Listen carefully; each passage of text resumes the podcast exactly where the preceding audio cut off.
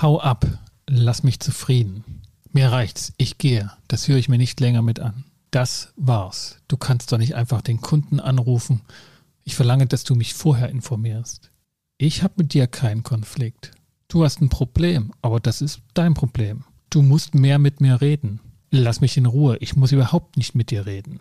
Was Sie hier hören, liebe Zuhörerinnen und Zuhörer, klingt jeweils nach einem Konflikt.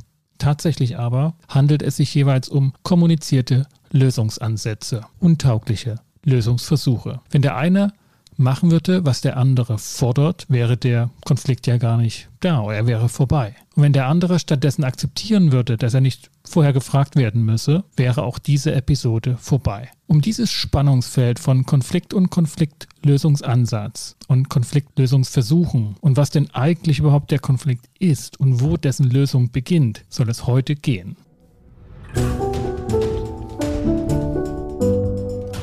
Herzlich willkommen Sie hören die Episoden der Mediation, dem Podcast von Inkofema zu den praktischen Fragen.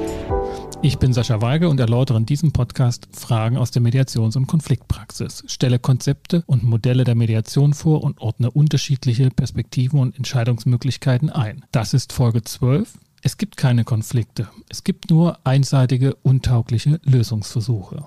Nicht nur alltäglich, sondern auch in der wissenschaftlichen Auseinandersetzung werden Konflikte als eine eigene Entität, ein eigenes Phänomen vorgestellt, die fast schon ein Eigenleben führen. Konflikte werden als etwas modelliert, das zwischen den Parteien stünde, manchmal als ein undurchdringliches Gestrüpp von Psychologie und unergründlichem Emotionalem. Manchmal als ein Eisberg, der sich zwischen die Parteien geschoben hat und manchmal als Sand im Beziehungsgetriebe. Immer aber sind Konflikte, die zwischen den Parteien auftauchen, etwas, das ergründet werden muss, was durchleuchtet und erhellt werden muss, unter deren Oberfläche man schauen sollte und an deren Wurzeln man herankommen müsse. Das mentale Bild zeichnet den Konflikt stets als einen Makel, der sich zwischen den Beteiligten entwickelt hat und wie Sand im Beziehungsgetriebe das harmonische Zusammenleben oder das produktive Zusammenarbeiten der Menschen stört. Dieses Bild ist traditionell und zeigt sich, wie ich angedeutet habe, in unserer Sprache und Denkweise über Konflikte wieder. Es handelt sich bei dieser Idee, der Konflikt sei ein zu erhellender, zu verstehender und zu bearbeitender Makel, der ein regelrechtes Eigenleben entwickelt, um eine romantische Vorstellung des Konflikts. Romantisch nicht deshalb, weil der Konflikt romantisiert wird, sondern weil der Konflikt, der zwischen den menschlichen Parteien steht, ein romantisches Vorstellungsbild Bild unterstützt, nämlich, dass ohne diesen Konflikt die Parteien in Harmonie und Zufriedenheit ihrem Glück und ihrer wahren Bestimmung entgegengehen können. Doch Tatsache ist, dass Konflikte nicht einheitlich durch die Konfliktparteien wahrgenommen werden können. Ihre subjektive Beteiligung und Verortung schließt es schlichtweg aus. Die Parteien können allenfalls ihre jeweiligen und konträren Problemwahrnehmungen, ihre Problembeschreibungen und Problemlösungsversuche aufgeben und sich auf eine gemeinsame Problemwahrnehmung und Lösungsfindung einlassen, womit das bisherige Bild aufgegeben werden würde. Konfliktsituationen zeichnen sich dadurch aus, dass zwei Parteien konträre Problemwahrnehmungen und Problembeschreibungen haben und versuchen, einseitig und viel zu früh ihre Problemlösungsansätze durchzusetzen, notfalls auch gegen den Willen oder ohne den Willen der anderen Partei. Das, was also im Konflikt kommuniziert wird, sind Konfliktlösungsversuche. Und der Konflikt ist eigentlich etwas anderes. Diese zwei konträren Problemdefinitionen prallen im Konflikt aufeinander und lassen die Beteiligten getrennt von einer gemeinsamen Problem- und Lösungsidee erleben und erscheinen. Es ist ein wichtiger Unterschied für die Praxis der Konfliktbearbeitung, ob man das Sprachbild belebt, dass beide Parteien einen gemeinsamen Konflikt bearbeiten, der sich zwischen ihnen aufgetan hat, und das auch in der Sprache zum Ausdruck zu bringen, oder ob man zum Beispiel als Mediator von zwei unterschiedlichen Problemen spricht, die als unterschiedliche Problemträger haben und die der Meinung sind, dass für die Lösung der jeweiligen Probleme die andere Seite benötigt wird und diese deshalb etwas machen müsse. Für dieses zweite Sprachbild und seine praktischen Konsequenzen möchte ich in dieser Episode plädieren. Es hilft nämlich in Mediationen empathisch Distanz zu wahren und der Verführung zu widerstehen, dass man selbst die bessere Lösung für den geschilderten einen Konflikt durch beide Seiten hat die den Mediator dann in eine Art Herrschaftswissen bringt wenn er zum Beispiel in Einzelgesprächen von jeder Seite etwas gehört hat und er sich ein Bild macht von dem einen Konflikt. Es hilft, sich auch in dieser Situation von zwei völlig unterschiedlichen Problemen zu sprechen und zu denken, die halt miteinander gekoppelt sind, weil jede Seite die Idee hegt, bei ihrem Lösungsansatz müsse die andere Seite etwas tun oder unterlassen. In der Mediation also das heißt, nach dem Mediationsvertrag, nachdem dieser geschlossen wurde und letztlich das Mediationsgespräch im engeren Sinne beginnt, starten Mediatoren regelmäßig damit,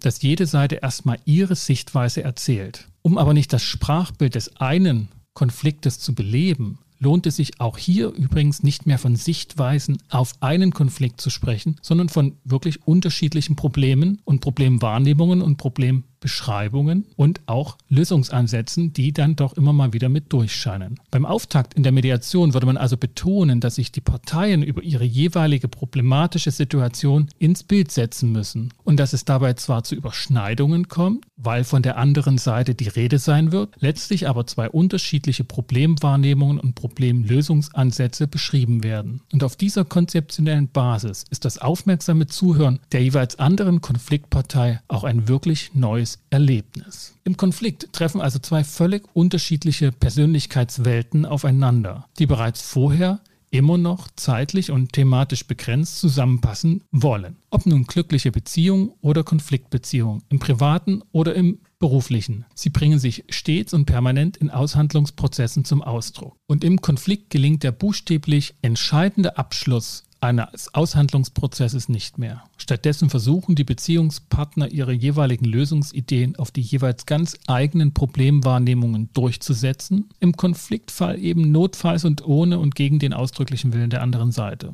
Die Eingangszitate in dieser Episode haben das klischeehaft verdeutlicht. Bei dem, was wir Konflikt nennen, handelt es sich also um jeweils einseitige, untaugliche und auch zu Unzeit, weil viel zu früh geäußerte Lösungsideen, bei denen die Parteien erleben, dass der andere sie nicht mitträgt. Und deshalb, so die Annahme, müssen sie vehementer vorgetragen werden. Mehr vom selben hat Paul Watzlawick diese Lösungsideen genannt. Doch wie kommen die Parteien von diesem einseitigen und untauglichen Lösungsversuch nun zu gemeinsamen Lösungen. Unabhängig von Tools und einzelnen Modellen oder Vorgehensweisen lässt sich generell ein Weg beschreiben, der auch in unserer menschlichen Biologie angelegt ist. Wir haben alle zwei Ohren, die wir nicht verschließen können, auch wenn wir die Töne nicht mehr hören wollen. Und andererseits haben wir nur einen einzigen Mund, den wir aber halten können, auch wenn wir was sagen wollen. Es lohnt sich also, diesen Mechanismus nutzbar zu machen und zunächst einmal das Staccato der eigenen Lösungsansätze zu unterbrechen und zuzuhören, welches Problem die andere Seite eigentlich bearbeitet,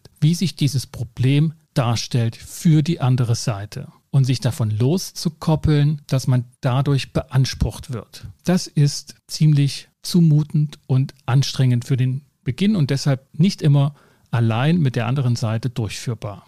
Diese beidseitige Mitteilung der Problemsichtweisen und Problemlösungsideen, das sich gegenseitig ins Bild setzen, das ist es, was ein Mediator in der Mediation zu Beginn anvisiert organisiert und strukturiert und auf deren Vollendung er achtet. Allgemein wird diese Phase der Mediation lediglich dazu verwendet, um eine Agenda oder einen thematischen Fahrplan für die Mediation zu bauen. Tatsächlich aber ist das die wichtigste Situation, in der sich zwei Problemwahrnehmungsträger, die aufeinander prallen, zurücknehmen und mit ihren kommunizierten Lösungsansätzen unterbrechen und in die individuelle Problembeschreibung gehen sollen, obschon sie doch schon längst stimmige Lösungsansätze parat haben. Das muss und wird auch häufig als Zumutung erlebt, die sich nicht selten nur dadurch ertragen lässt, dass man zugleich eine unabhängige Person überzeugen kann, die sich diese Sichtweise ja mit anhört.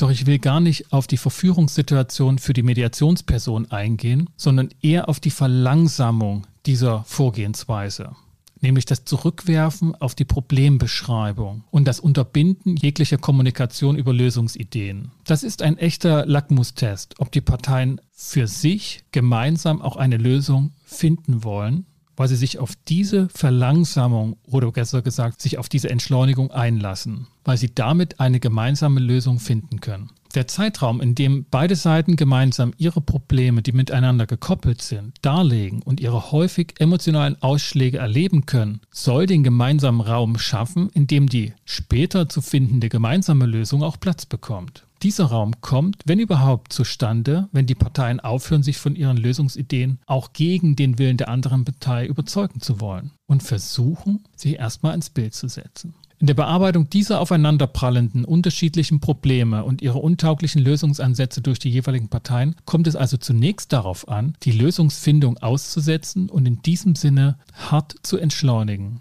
Denn dadurch wird erst die Möglichkeit geschaffen, einen gemeinsamen Raum für die Lösung zu bauen. Das meint der Ausdruck, langsam geht schneller. Ohne diesen gemeinsamen Raum gelingt es nur, den Kampf des Abprallens der Lösungsideen zu verstärken oder die Unterwerfung der einen Seite unter die anderen doch noch hinzubekommen. Dieser Raum ist zu Beginn geschaffen, wenn die zwei divergierenden individuellen Problembeschreibungen auf eine gemeinsame Problembeschreibung hingelungen ist und damit die Parteien sich neu aufeinander eingestellt und gemeinsam ausgerichtet haben und sich in diesem Moment in einer gemeinsamen problematischen Lage befinden. Dann stehen sie nicht mehr von Angesicht zu Angesicht gegenüber in Kampfstellung, sondern sind ausgerichtet in eine gemeinsame Richtung, in eine gemeinsame Blickrichtung und können gemeinsam den Lösungsweg gehen, den sie für richtig halten, der auch trennend wirken kann. Die weitere Arbeit in der Mediation entspricht dann nämlich eher einem Workshop einer Arbeitsgruppe.